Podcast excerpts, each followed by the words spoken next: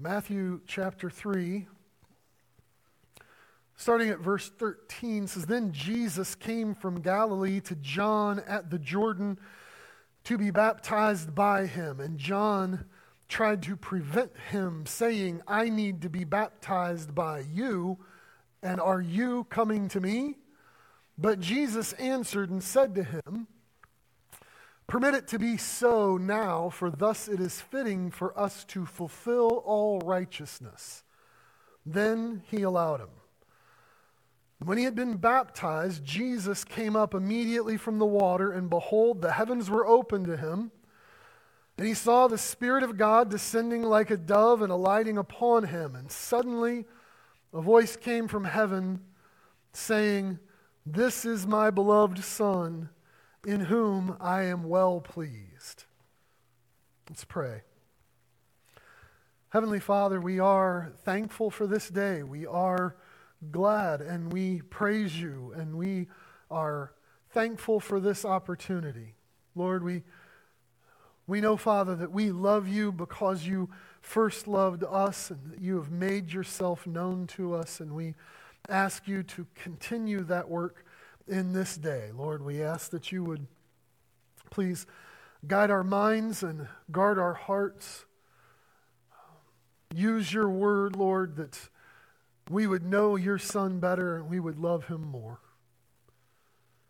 Lord, we ask that you would use your Holy Spirit to cause our understanding to go deeper, and even as we go deeper in our knowledge that our praises would raise higher to you as a result.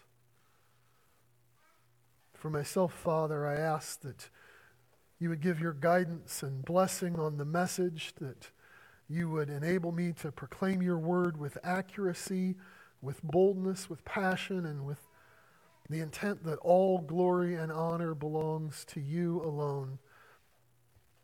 We thank you and praise you, and we ask this in the name of your Son, Jesus Christ. Amen.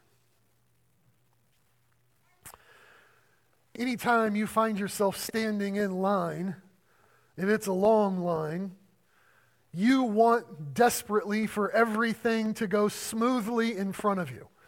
Some of you youngsters who have been to Six Flags and you've spent an hour in line for a roller coaster, you don't want to get to that final turnstile and find out that one of the cars just got shut down for maintenance.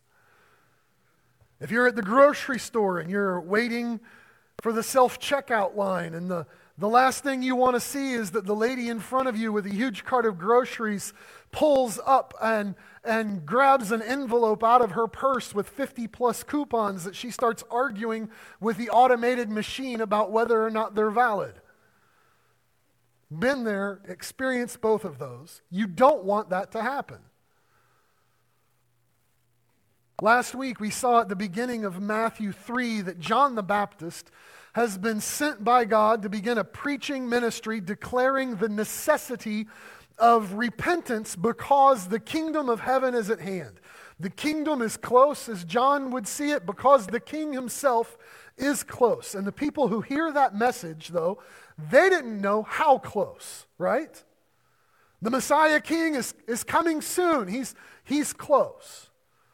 And so the word of John's message spreads, and he is out there in the wilderness by the Jordan River, and people come to him. How many people? Well, up in verse 5, it describes that Jerusalem, all Judea, and all around the region of the Jordan this is a huge ministry. We noted last week how Luke's gospel says that there were common people, there were tax collectors, there were soldiers. And in verse 7, we see that there were Pharisees and Sadducees. So, this is a, a huge ministry, but there is nothing in the text that suggests that John the Baptist had ministry helpers who were helping him baptize. There was not authority in anyone but John the Baptist. And so, there by the muddy waters of the Jordan River, a line starts to form. It just must have. And as more and more people are convicted of their sin and trusting in the coming of the Messiah King, the line lengthens. And so just visualize this. Try, try imagining a man. He's, he's a work of fiction. We'll call him Shimon of Shechem. Poor Shimon, he, he hears the message of the Messiah King that he's coming, that he's close. And Shimon, though, doesn't know how close, but he knows keenly in his heart that he is not prepared for the righteous kingdom of God that's coming. Shimon is a sinner, and he knows it, and everyone who knows him knows it.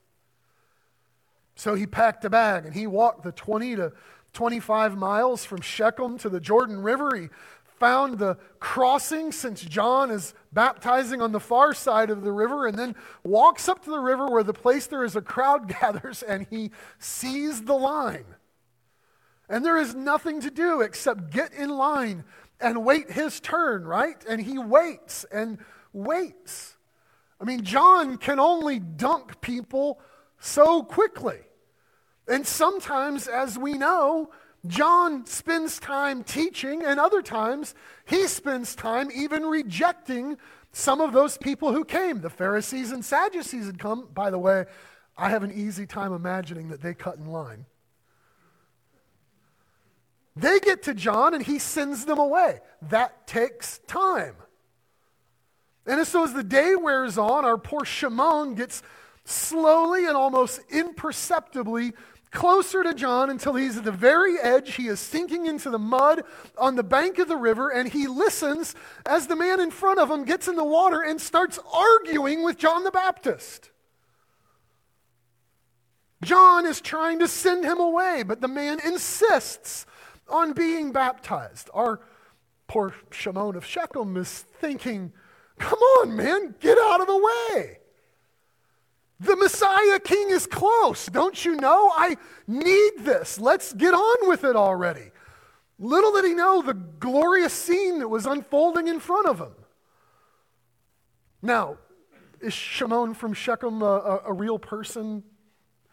Yes and no. Obviously, he's a work of fiction, but just as obviously, there was a crowd that gathered from long distances. There was a line that was forming in order to be baptized by John the Baptist. People were waiting their turn, guilt ridden sinners, convicted of their sin, their need for repentance and cleansing, got in that queue. And in verse 13, it describes Jesus came from Galilee to John at the Jordan to be baptized by him.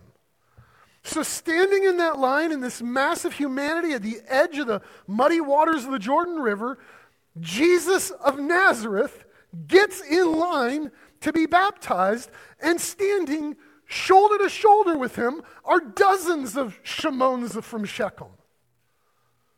Repentant sinners awaiting the coming of the Messiah King, the one who is close, and they have no idea how close. Every guilty sinner in that line belongs there, but there is a perfect man who, in many ways, really doesn't belong there. And then we read this, and I can't help but wonder if we do the equivalent to the same thing I've described as our fictional Shimon of Shechem. Like, have you ever been reading through your Gospels and, and get struck with the glory of the scene in this text and just ignore it. Just read through it essentially is like, well, come on, man, we know this. Get over with it. So the real story starts to happen. Because if we slow down and think about this, this text presents us with difficult questions that require some thought. They're worth some thought. When we when we think through and get an answer to the question that this text brings up, we might just be blessed for the time we spend in contemplation of it. And here's the question it is the obvious question. You know why Shimon of Shechem and why absolutely everybody else would be in that line. But why does Jesus need to be baptized? I mean, really, when he comes down from Galilee and he gets in that line, in many ways, he does not fit, right? What is John's baptism all about? Well, you can see up in verses 1 and 2 in this chapter. In those days, John the Baptist came preaching in the wilderness of Judea, saying, Repent, for the kingdom of heaven is at hand. And then verse 5 and 6 all Jerusalem and all Judea and all the region round about the Jordan went to him and were baptized in the Jordan, confessing their sins.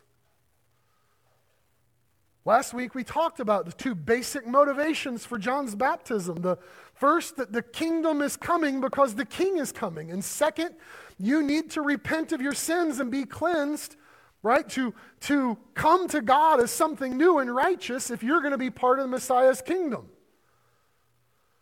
The Apostle Paul, later on in Acts chapter 19, verse 4, would kind of summarize John the Baptist's ministry like this. He would say, John indeed baptized with the baptism of repentance, saying to the people that they should believe on him who comes after him, that is, on Christ Jesus. So, if that's what John's baptism is about, why is Jesus being baptized? Does Jesus need to confess and repent of sin? No, he's perfect. He is the sinless Son of God. Does Jesus need to express faith in the coming Messiah King? No, he is the Messiah King. So, why did this happen? Why did Jesus come down from Nazareth in Galilee and spend hours standing shoulder to shoulder with sinful people just so he could get in the water and argue John the Baptist into allowing him to be baptized? What is the baptism of Jesus all about? Well, again, another long introduction. But biblically, we're not left to wonder about the answer to that question. I want you to, we're going to primarily focus on Matthew's gospel, but we'll draw from the other gospels as well. And I want to identify four reasons why Jesus was baptized. Four reasons why Jesus was baptized. First, Jesus was baptized in order to be publicly recognized by the forerunner. That's a really long point, so I'll say it again. Jesus was baptized in order to be publicly recognized by the forerunner. The work of John the Baptist was to recognize the Lord Jesus as the coming Messiah. And I use that word recognize in both senses of the word. We, we sometimes think of the word recognize, we might use it both in the sense of knowing and in the sense of noting. So let me explain that. For example, if you if you meet somebody, right? If, if the Bowlings walked in today and they see me for the first time in years, Brother Bowling might go, Oh, I recognize you. To say, I know who you are. On the other hand, you could be introduced to a king and bow your knee as a sign of recognizing his authority. That is noting who he is.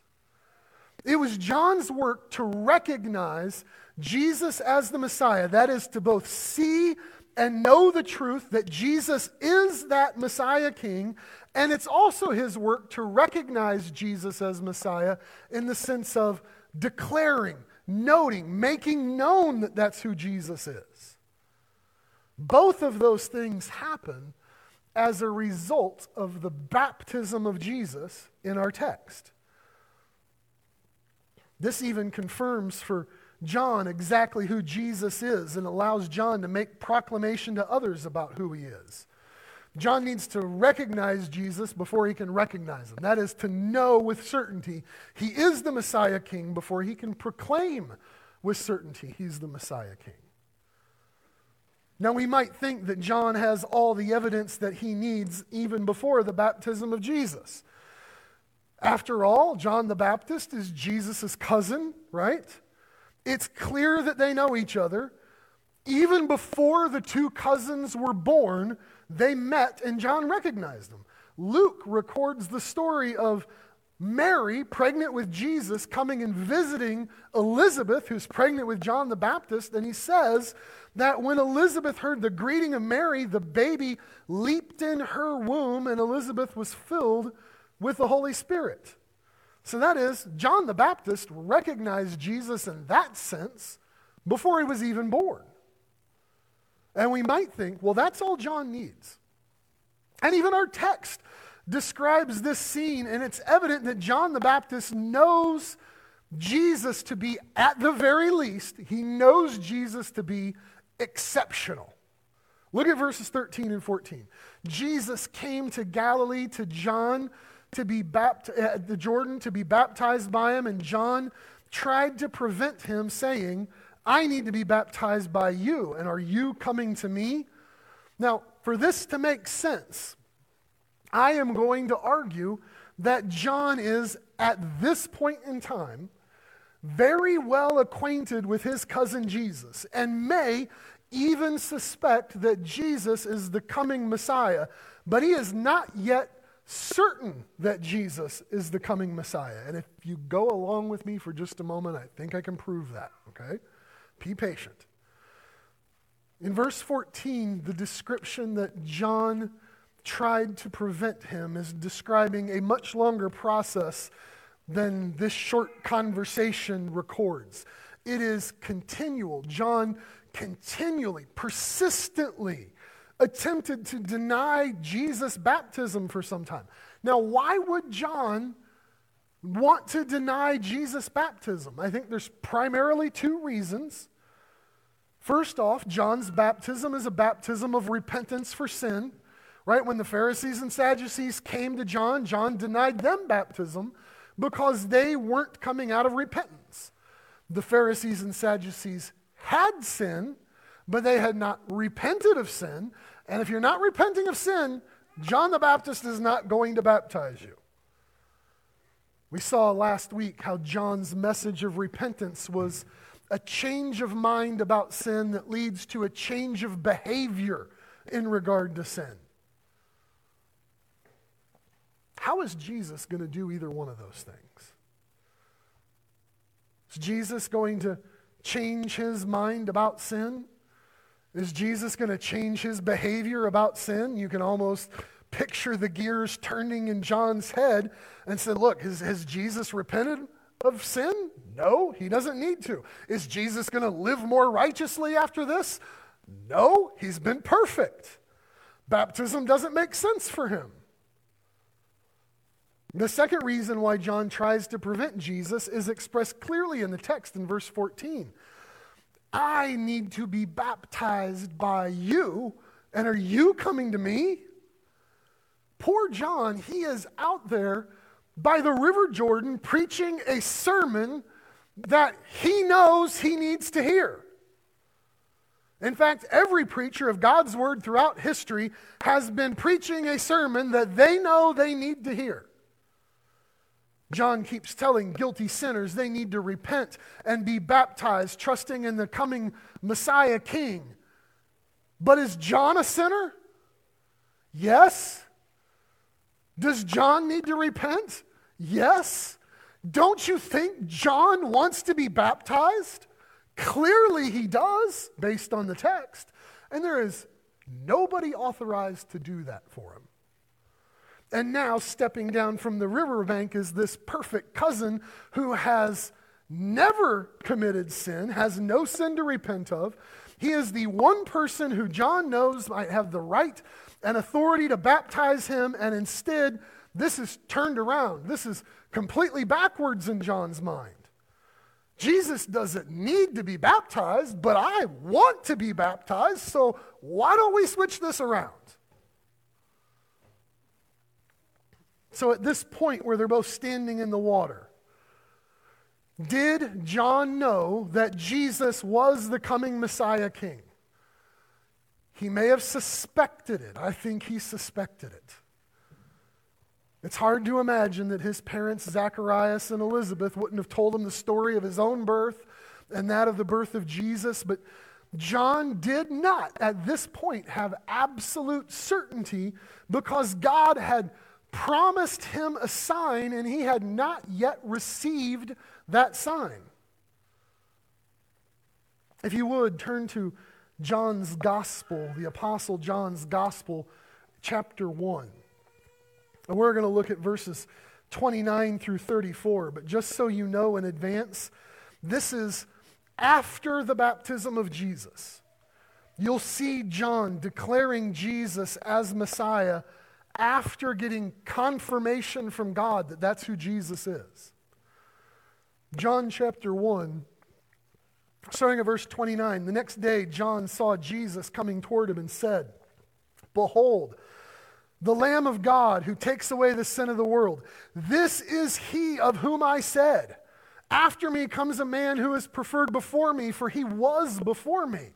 I did not know him but that he should be revealed to Israel. Therefore, I came baptizing with water.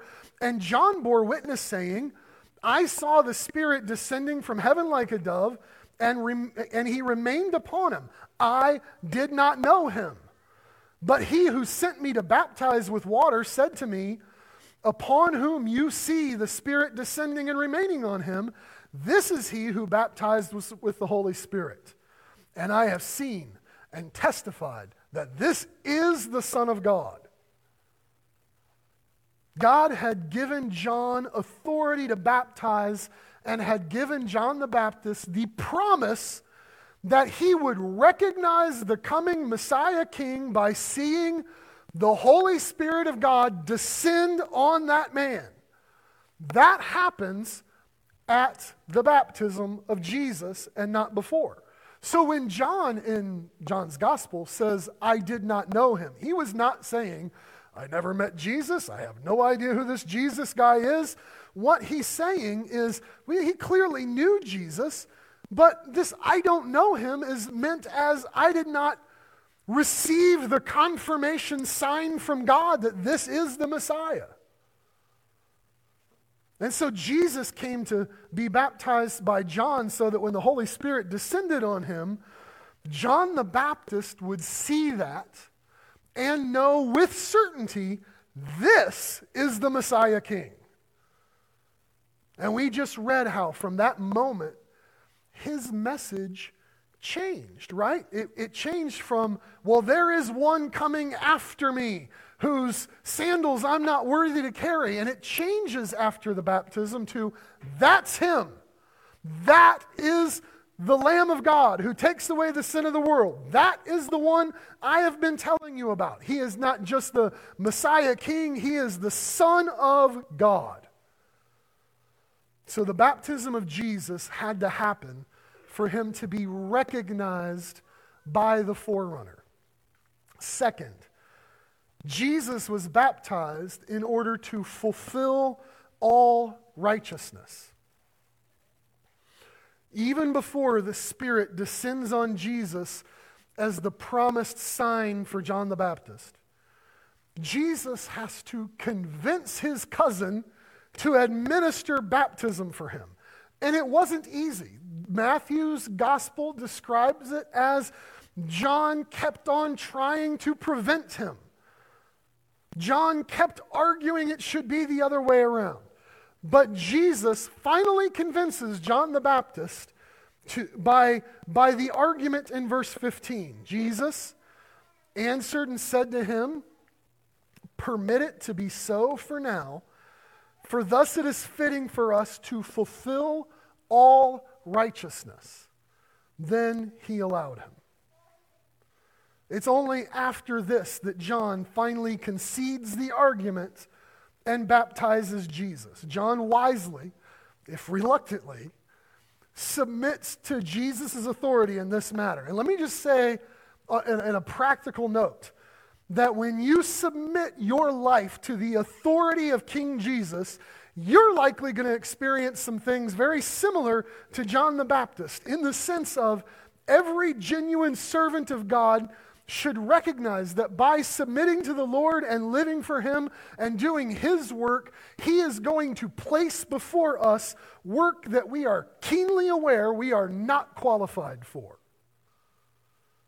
I mean, John knows he's not worthy to carry Jesus' sandals, much less is he worthy to call a, a whole generation to repentance and faith. He's not worthy, he says, to, to baptize Jesus.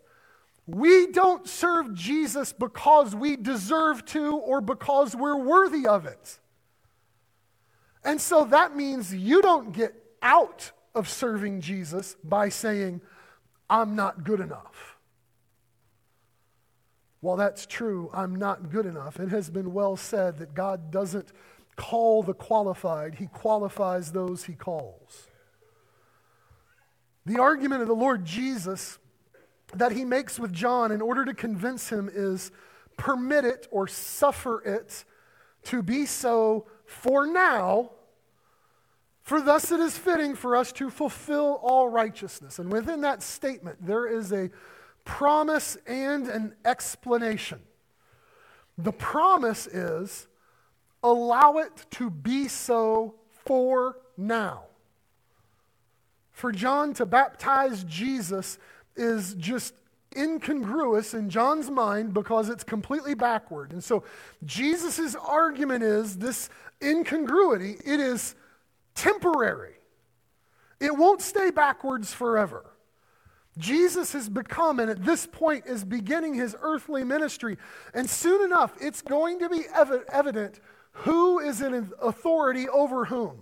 In fact, I, I think this promise may very well be the basis for John starting to make statements like, He must increase and I must decrease. Right? This, this strange circumstance where I'm baptizing him like I have the authority, that's not going to last forever. Allow it to be so for now, and then things are going to get switched. That's the promise. The explanation is for thus it is fitting for us to fulfill all righteousness. Now, listen to me closely because if we're trying to answer the question, why was Jesus baptized?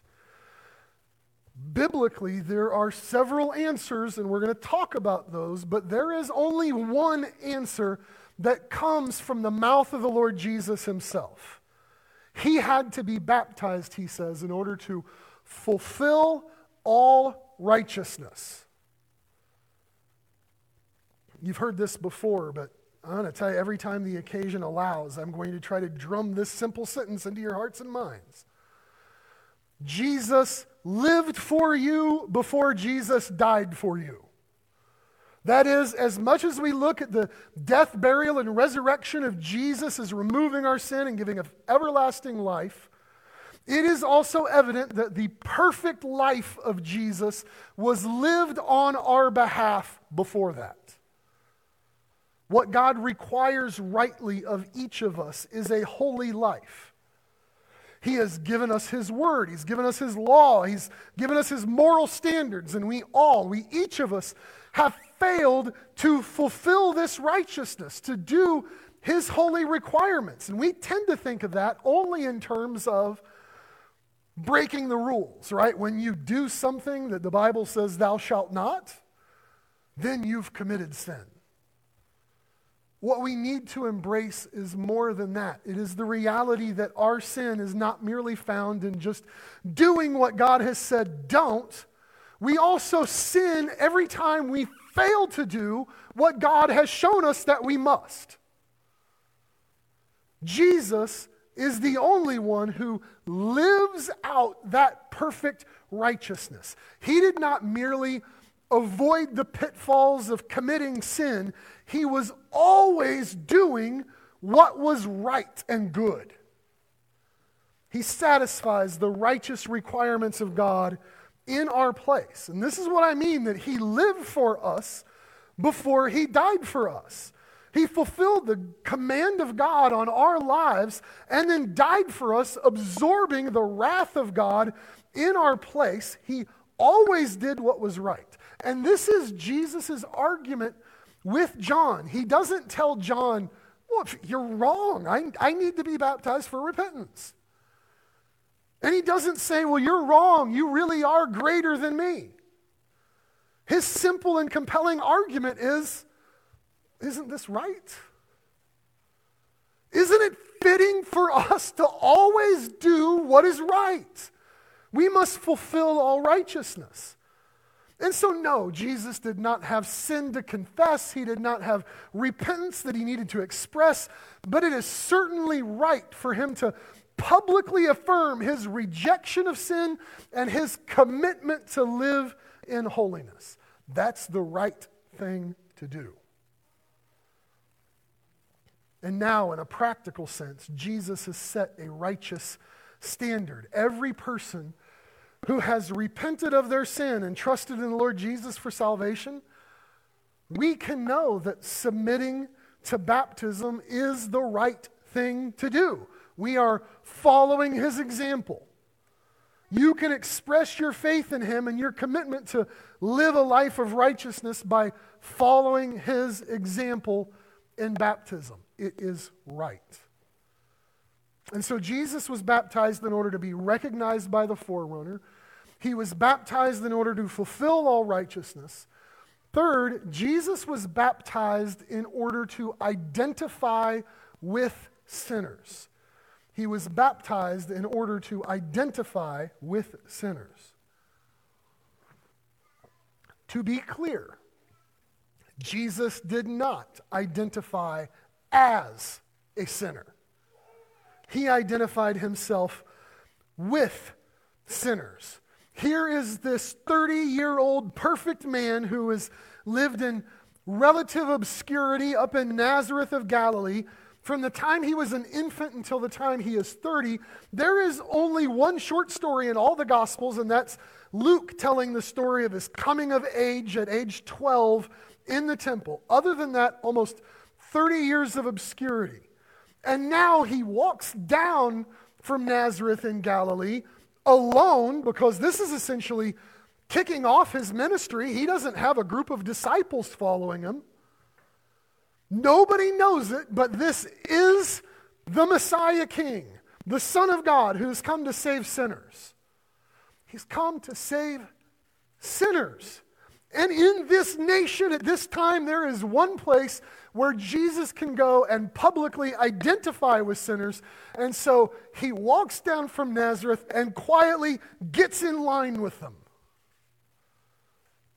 When you start reading this story at the beginning of the chapter with a good understanding of what John's ministry and message is all about, then you know that Jesus does not belong in that line.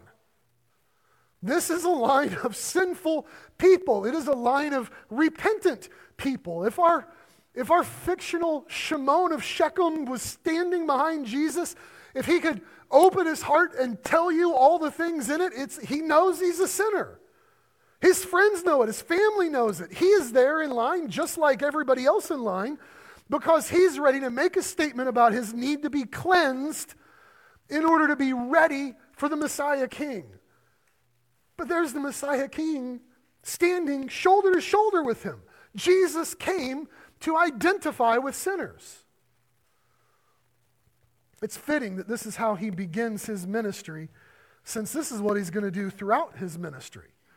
There is never a time when Jesus just associates himself with the righteous people of the world, because how could he?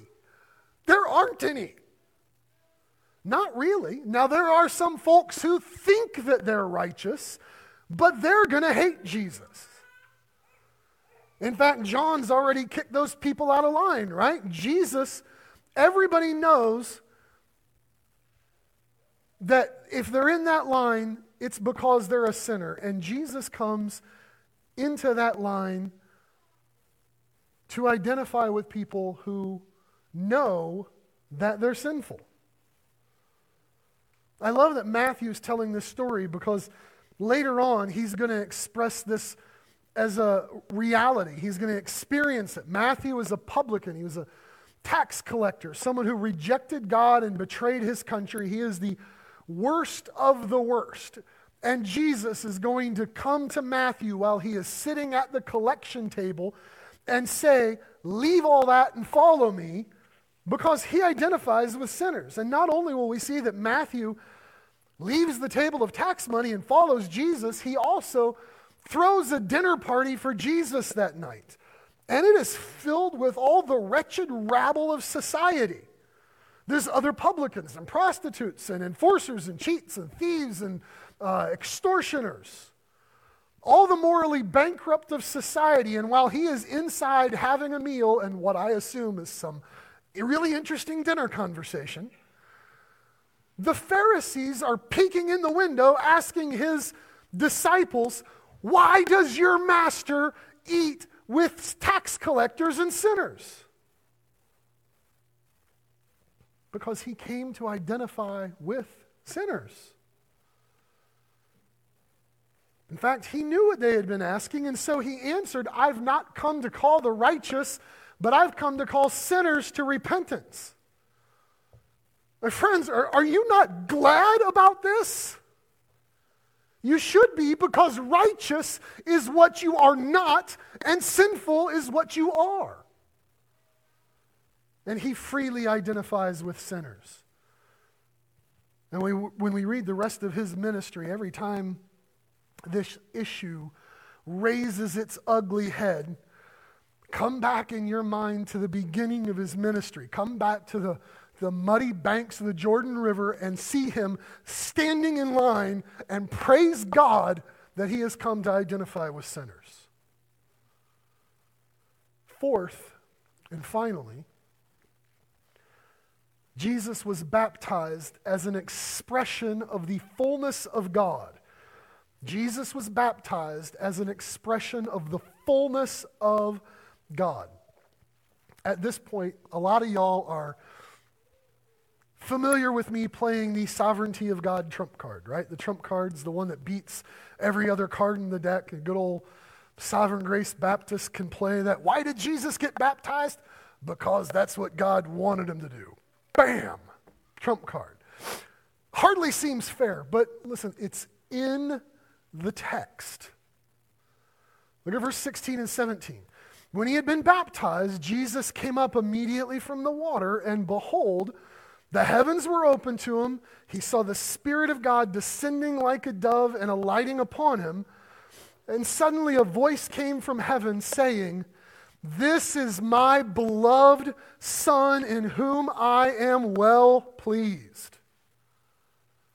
Now you know this dove is not just any dove, and this voice is not just any voice. The dove is in verse 16 the Holy Spirit of God. The voices in verse 17 naturally the Father because he declares Jesus to be my Son. So, this occasion, this is God the Father, God the Holy Spirit issuing their stamp of approval and satisfaction on the actions of God the Son. If you've ever encountered oneness Pentecostals. They, they are one of the many groups that deny, deny that the Trinity exists. They'll note that the word's not found in Scripture. And they're right, the word Trinity is not found in Scripture because it's a Latin word and Scripture is not in Latin. The New Testament writers refer to the Trinity as the Godhead. But essentially, oneness Pentecostals believe that God sometimes displays himself as the Father, and sometimes displays himself as the Holy Spirit, and sometimes displays himself as the Son, but only one at a time. God is never all three at once. That is actually a repackaging of an old heresy called modalism, and it's ancient.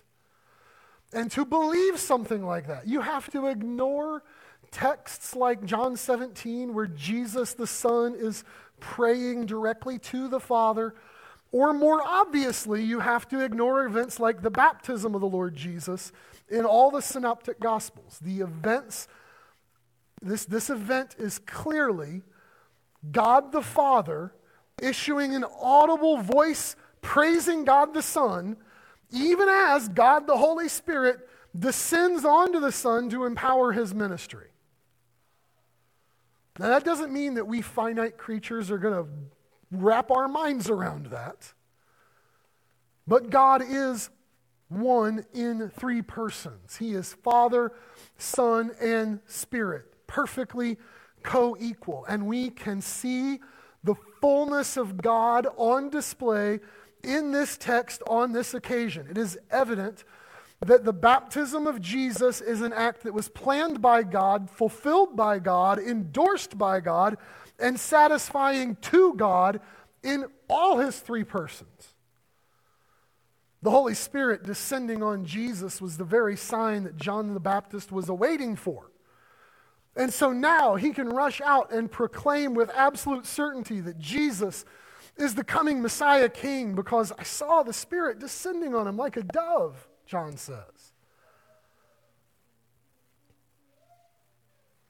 People always want to know was it a literal dove?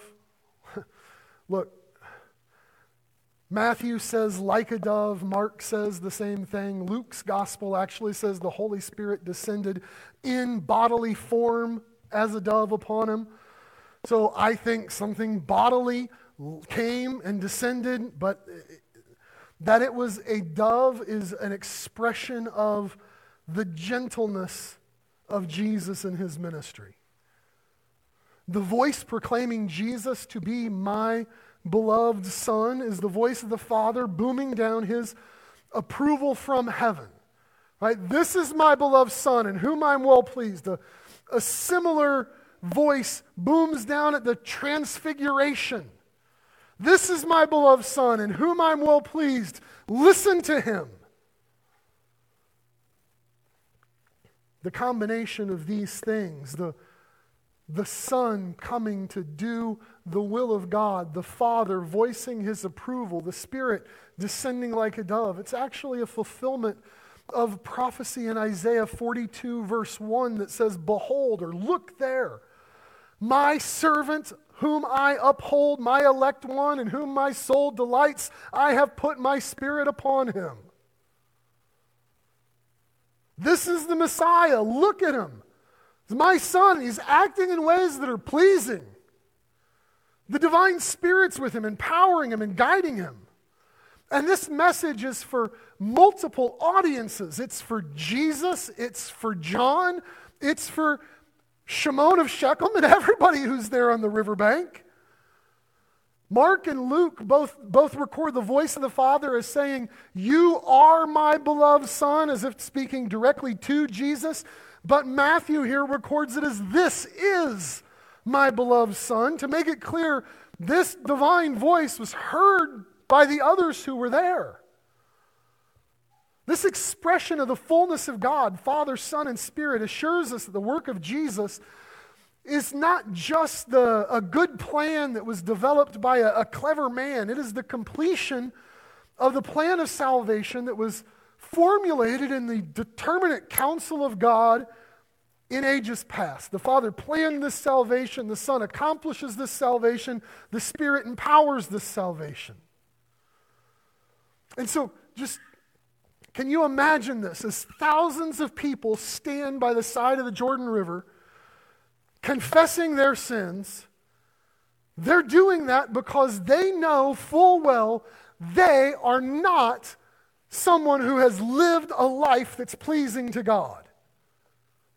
And then from among them, a man who looks just like any other man steps forward and he wades into the water and he is baptized. And they see the heavens split apart, verse 16 says. The Holy Spirit descends on him.